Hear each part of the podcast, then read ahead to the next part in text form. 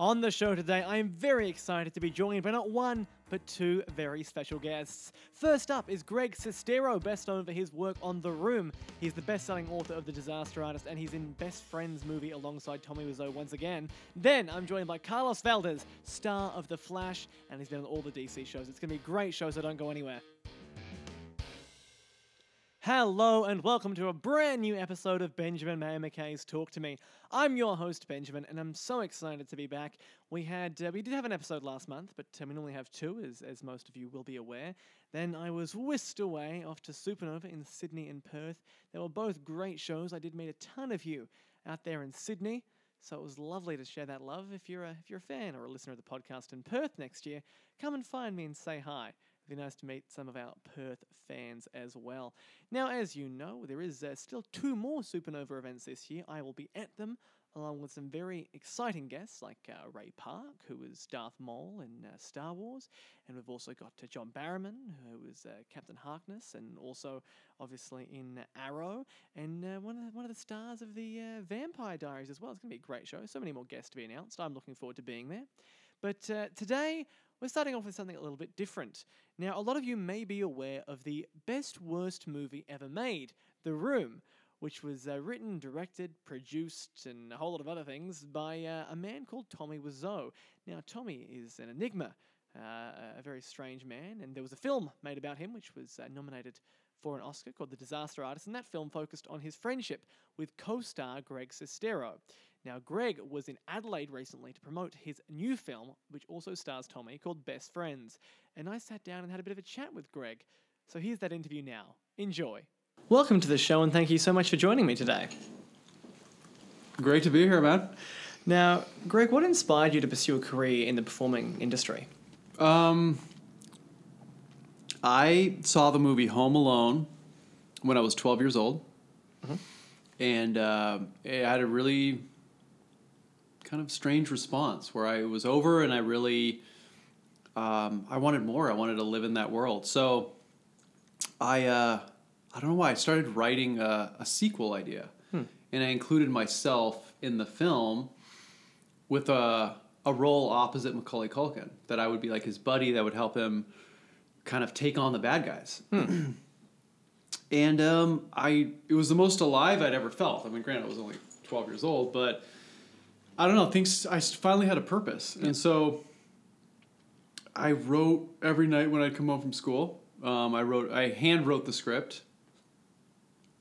I sketched it out, came up with soundtrack ideas, credits, a cover, uh, and then I typed it out. Um, and I created a cover letter, mm-hmm. and I sent it. I tracked down Hughes Productions. I called 20th Century Fox. Like, I don't know, man. I don't know what I can do to help you. It's uh, Hughes Productions. So I found Hughes Productions. I sent them the script, um, and I really thought this was going to happen. Like I really believed in it. It was just something that uh, I don't know. It was this intuition I had. It was I, I wasn't even a really a good student, hmm. but when I started doing this, I was so committed, and I felt so alive. And so um, I had these dreams that John Hughes would pull up to my house at the time in this red Ford Explorer and bringing me the contract to sign, and I was going to be and, and the, the, the script took place in Disney World, so these these two guys end up in Disney World fighting the bad guys, and so. Um, I thought I was gonna be on set shooting in Disney World, and I wasn't gonna go to school anymore. And I eventually did get a letter. Uh, the script was returned, um, which when I saw the package, I thought, "Oh my god, it's gonna happen." Uh, and it was a handwritten letter, uh, note from John Hughes saying, like, you know, he was very touched and, and impressed that I did that, and he basically said, you know, always follow your heart mm. and, and follow follow your passion. So it took me a while to kind of get over that the movie wasn't going to happen. I think it was one of those things where you kind of put it off and you think maybe someday. But I think um, I think it kind of taught me what I wanted to do, and so that uh, came about again when I was 17 and I got uh, offered a chance to model in, in Europe, hmm. which uh, kind of then put me in front of the camera and, and started uh, me wanting to, you know, then act in movies. It started up the passion again. And it wasn't a, a couple years later that I took an acting class in San Francisco. Uh, I'd worked on it as an extra on a few films like Patch Adams, and I'd met Robin Williams, and but it wasn't until a couple years later that I took an acting class in San Francisco that I met Tommy. And and you meet Tommy, and obviously the idea is is developed. He gives you a script for the room. What's your initial reaction to it? Um, getting his script from the room, I remember when he was writing it. Um, when he was writing the script, it reminded me a little bit of myself with Home Alone because it was like he had been rejected and he finally thought to himself like I'm going to take on Hollywood and I'm going to do it myself. And so it reminded me a lot of that, like writing your own script is kind of like you're taking out your uh, your aggression or your issues, whatever, and you're writing your own story. I saw a lot of that, and so when I read the script, it was very much Tommy's planet in a way. Like you know, all the Yeah. characters kind of spoke like him, and so it was um, it was a look into what he viewed life as, and so in that regard, I thought it was very sweet and crazy and and and, and in a lot of ways incomprehensible. But you know, I he said he wanted to make it. Uh, you know, again, it was one of those things you're kind of helping a friend out, kind of live out their their childhood dream, and you know, for the most part, it's it's it's very rare that you're gonna make a successful film. So I thought this was a chance for Tommy to express himself, and that was about as far as it was gonna go. And then it happens. He actually manages to finance it, and you start shooting it. Did it feel like an obligation as his friend, or was it a project that you actually were able to envelop yourself in and a character that you you know could connect to? Um, I know for me, like he wrote the role of Mark for me to play, uh, and it was again, it was one of those things. Like I had been trying to act for a while. Um, you know, I'd gotten a few parts. So I was in a movie called Retro Puppet Master. I had an agent and manager, kind of playing the Hollywood game. Um, so I didn't. Obviously, I knew how um, impossible it was going to be for the, the this movie to succeed. So I didn't really take playing the role of Mark as something that was going to be serious, you know. And so, uh, you know, it was the night before filming that Tommy convinced me to play Mark. There was somebody else who was already cast. Uh, and he's like, if you don't do this movie, it'll be the biggest mistake you've ever made. And, and I didn't, obviously, I didn't believe that. Uh, so when I did play the role of Mark, it was just, uh, I guess I was just kind of trying to to fit in, you know, with this with this dialogue that I that that Tommy wrote. Um, so yeah, there wasn't so much as a connection as kind of experiencing this whole movie being made, which was very very bizarre, um, and uh, and observing Tommy kind of going out there and getting his project made. And at what point did you realize that the film was actually a success? People liked it, people laughed it, not necessarily in the way Tommy thought it was going to be appreciated, but how many years did it take for that cult following to actually appear? So it, it premiered 15 years ago tonight in 2003, uh, and then eh, a few uh, film students in LA uh, discovered the film. They they were walking by uh, this marquee that said, you know, no refunds. Watching this film is like getting stabbed in the head. You know, there were there were some some things that drew them in, and they went in and watched the movie. It was an empty theater, and uh, I think within 30 minutes they were like calling their friends saying we're, we're watching something that's going to change the face of cinema you guys have to come see this and so they built up this la cult you know the partic- participation with the with the spoons and the and the call outs and so it it was an la cult film for a few years where people would show up once a month. Uh, but it wasn't until 2008 about 10 years ago that an Entertainment Weekly reporter went to LA with a group of friends and got brought to watch The Room. And he said it was midnight, there was nobody around, but you enter this theater and there's like 40 people throwing spoons at the screen and shouting out. And he's like, I'd never seen anything like this. It was an amazing theatrical experience, and I want to write about it. And so he wrote this amazing article talking about how The Room had had celebrity fans and it had been, it had been studied in universities and at this point, I didn't know any of this. I was living in Europe. I was modeling, kind of, you know, a few years removed from anything that had to do with the room. And so I got this, I got this phone call, and I was blown away that that this movie had had gone on to do this. Uh, it was, you know, a lot of people were wondering, like, oh man, is it something you wish kind of died? And I was like, well, yeah. I mean, obviously, the first movie you make or the first kind of break you get, you hope it's uh, Interstellar or Dark Knight or so, you know, some great uh, cinematic uh, masterpiece. But people really were responding to this movie, and I found it an intriguing chance to see what where it could go. Um, and so the article comes out, and it starts screening around the world. Uh, and I just start getting asked all these questions like, "Holy crap! Like you were in the room. What did you think? Did you think it was going to be good? Did, how did you, you know what? It, where'd you meet Tommy? Why did he put up a billboard for five years?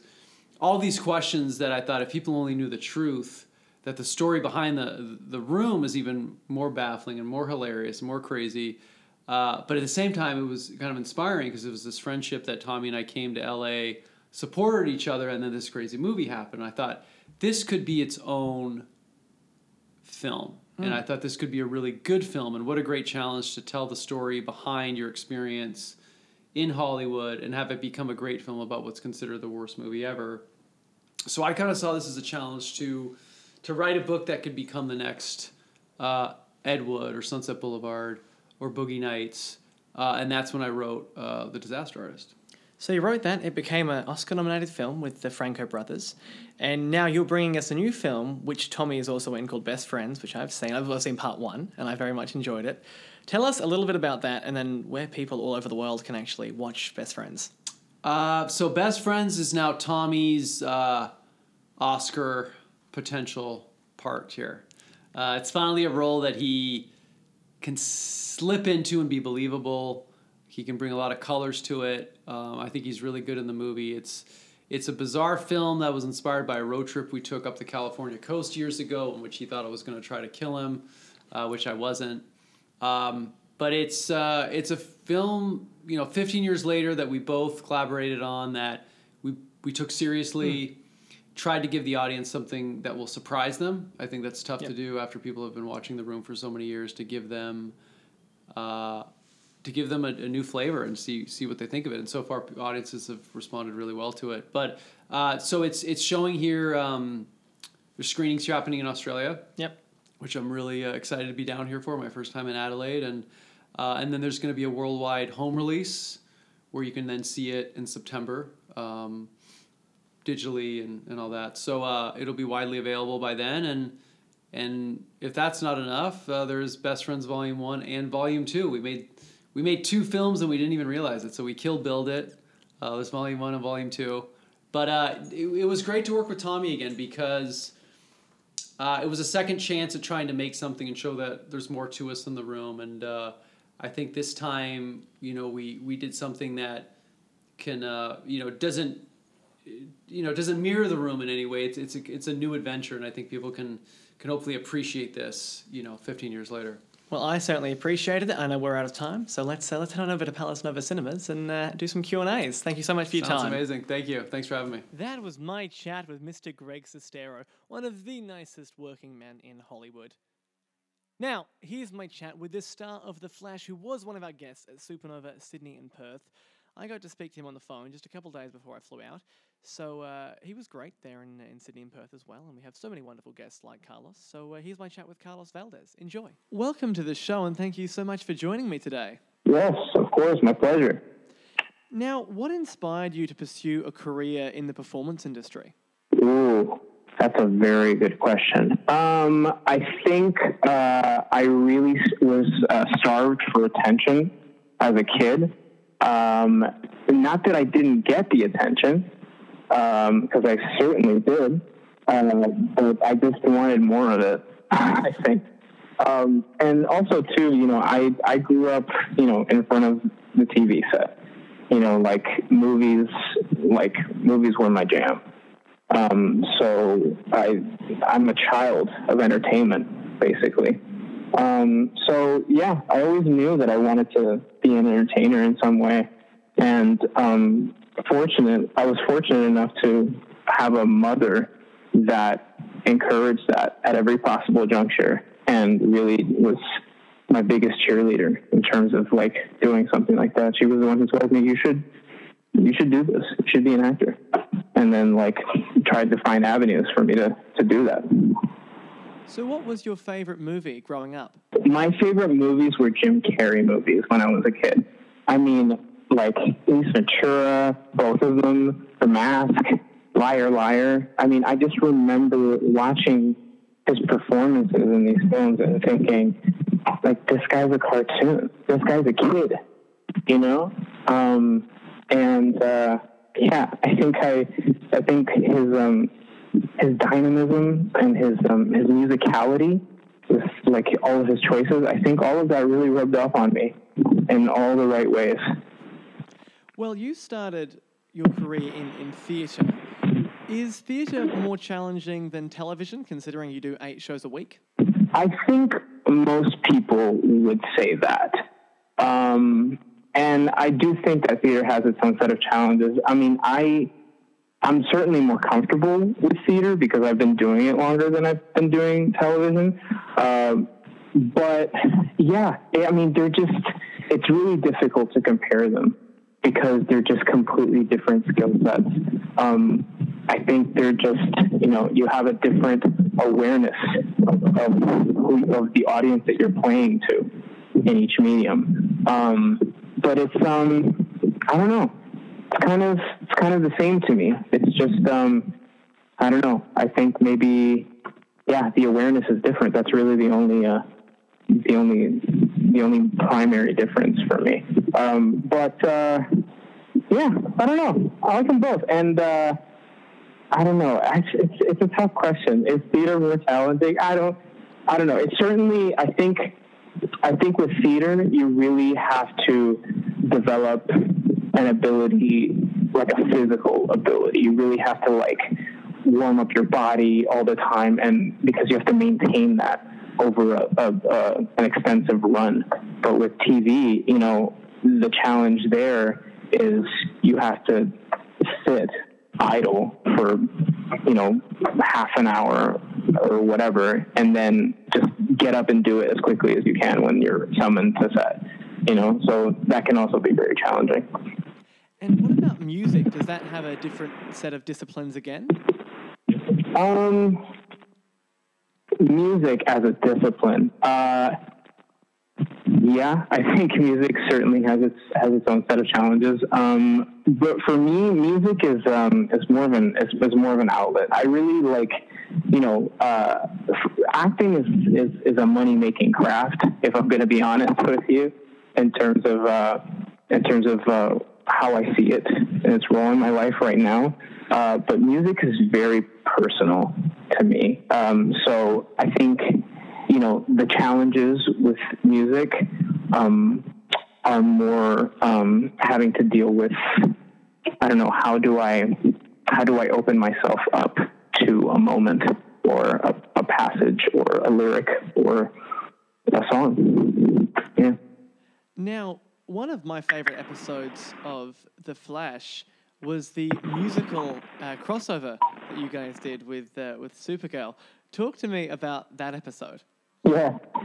Oh, it was it was crazy. You know, I I've never. I mean, I didn't have any experience as to you know how you how a musical sequence is filmed. I mean, I had only really like had experience with the things that we typically do on the show, like superhero fight sequences and you know scenes of, of dialogue and whatnot um, uh, between two people. But um, this like I, I was expecting, you know, like, a, like I was expecting it to take several days, but really, it, the like the the what's what's called um, "Put a Little Love in Your Heart" that song. That I mean, that was done very quickly.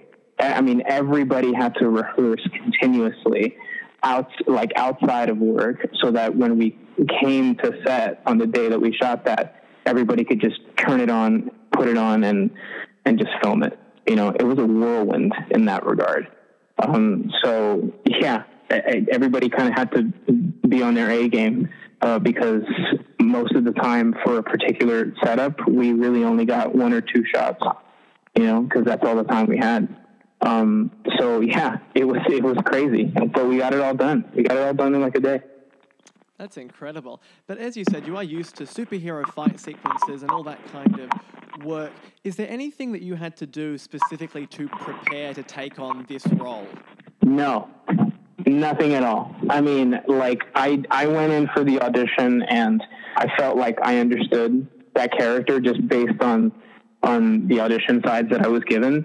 Um, and then when you know I started working on the scripts and we started shooting season one, I that knowledge extended itself to the scripts as well. So I felt like I actually had a pretty solid understanding of who this character was. I think the challenges for me were more technical in nature. I because I hadn't been on camera before, so I had to learn terminology and um, you know etiquette and stuff like that. But fortunately, you know, I was um, I had some some amazing co-stars by my side who were all very experienced and very giving and very kind and very professional, and still continue to be and um, I'm I consider myself so incredibly fortunate to have the opportunity to like get up every day for work and just get to work with these amazing actors. And it certainly is a great show. It's returning for another season uh, in the fall, so around October in America.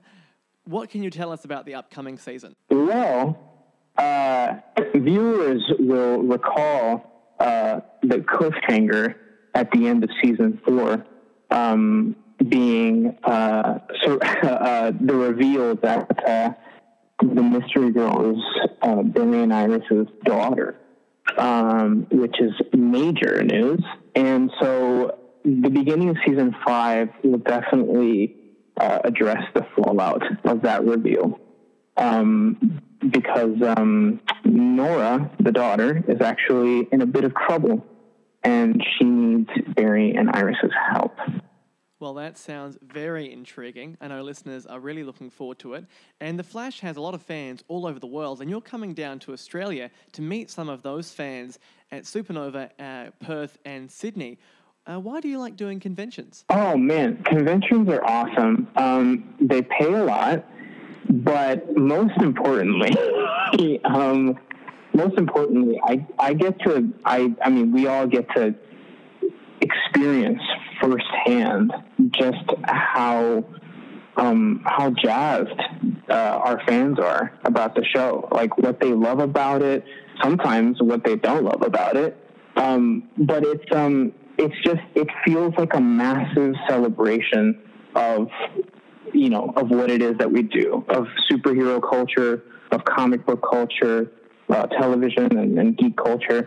Um, and so, it, you know, I it, it always feels like um, like um, like we're a part of something, you know, and not because you know when we're shooting up in Vancouver and we're telling these stories, it's very easy to feel isolated and uh, removed from um, the reverberations that our show has across um, across uh, the world, really.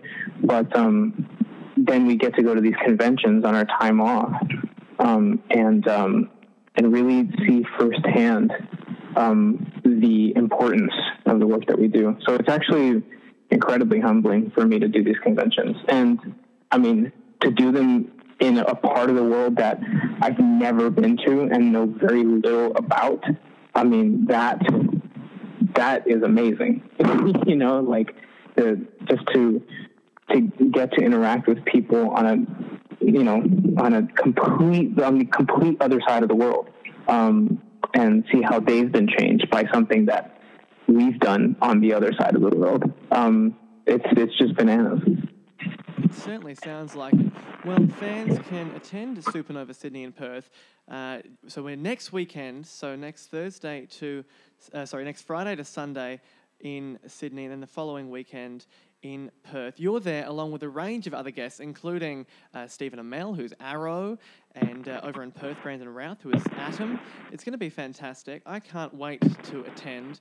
I'm really looking forward to meeting you there. Thank you so much for your time today, Carlos. Yes, of course. Thank you for having me. It's my absolute pleasure, Benjamin. Well, there was my chat with Carlos Valdes. As always, with phone interviews, sometimes the quality can suffer, especially with those long distance American calls, but we hope you still enjoyed the interview nonetheless.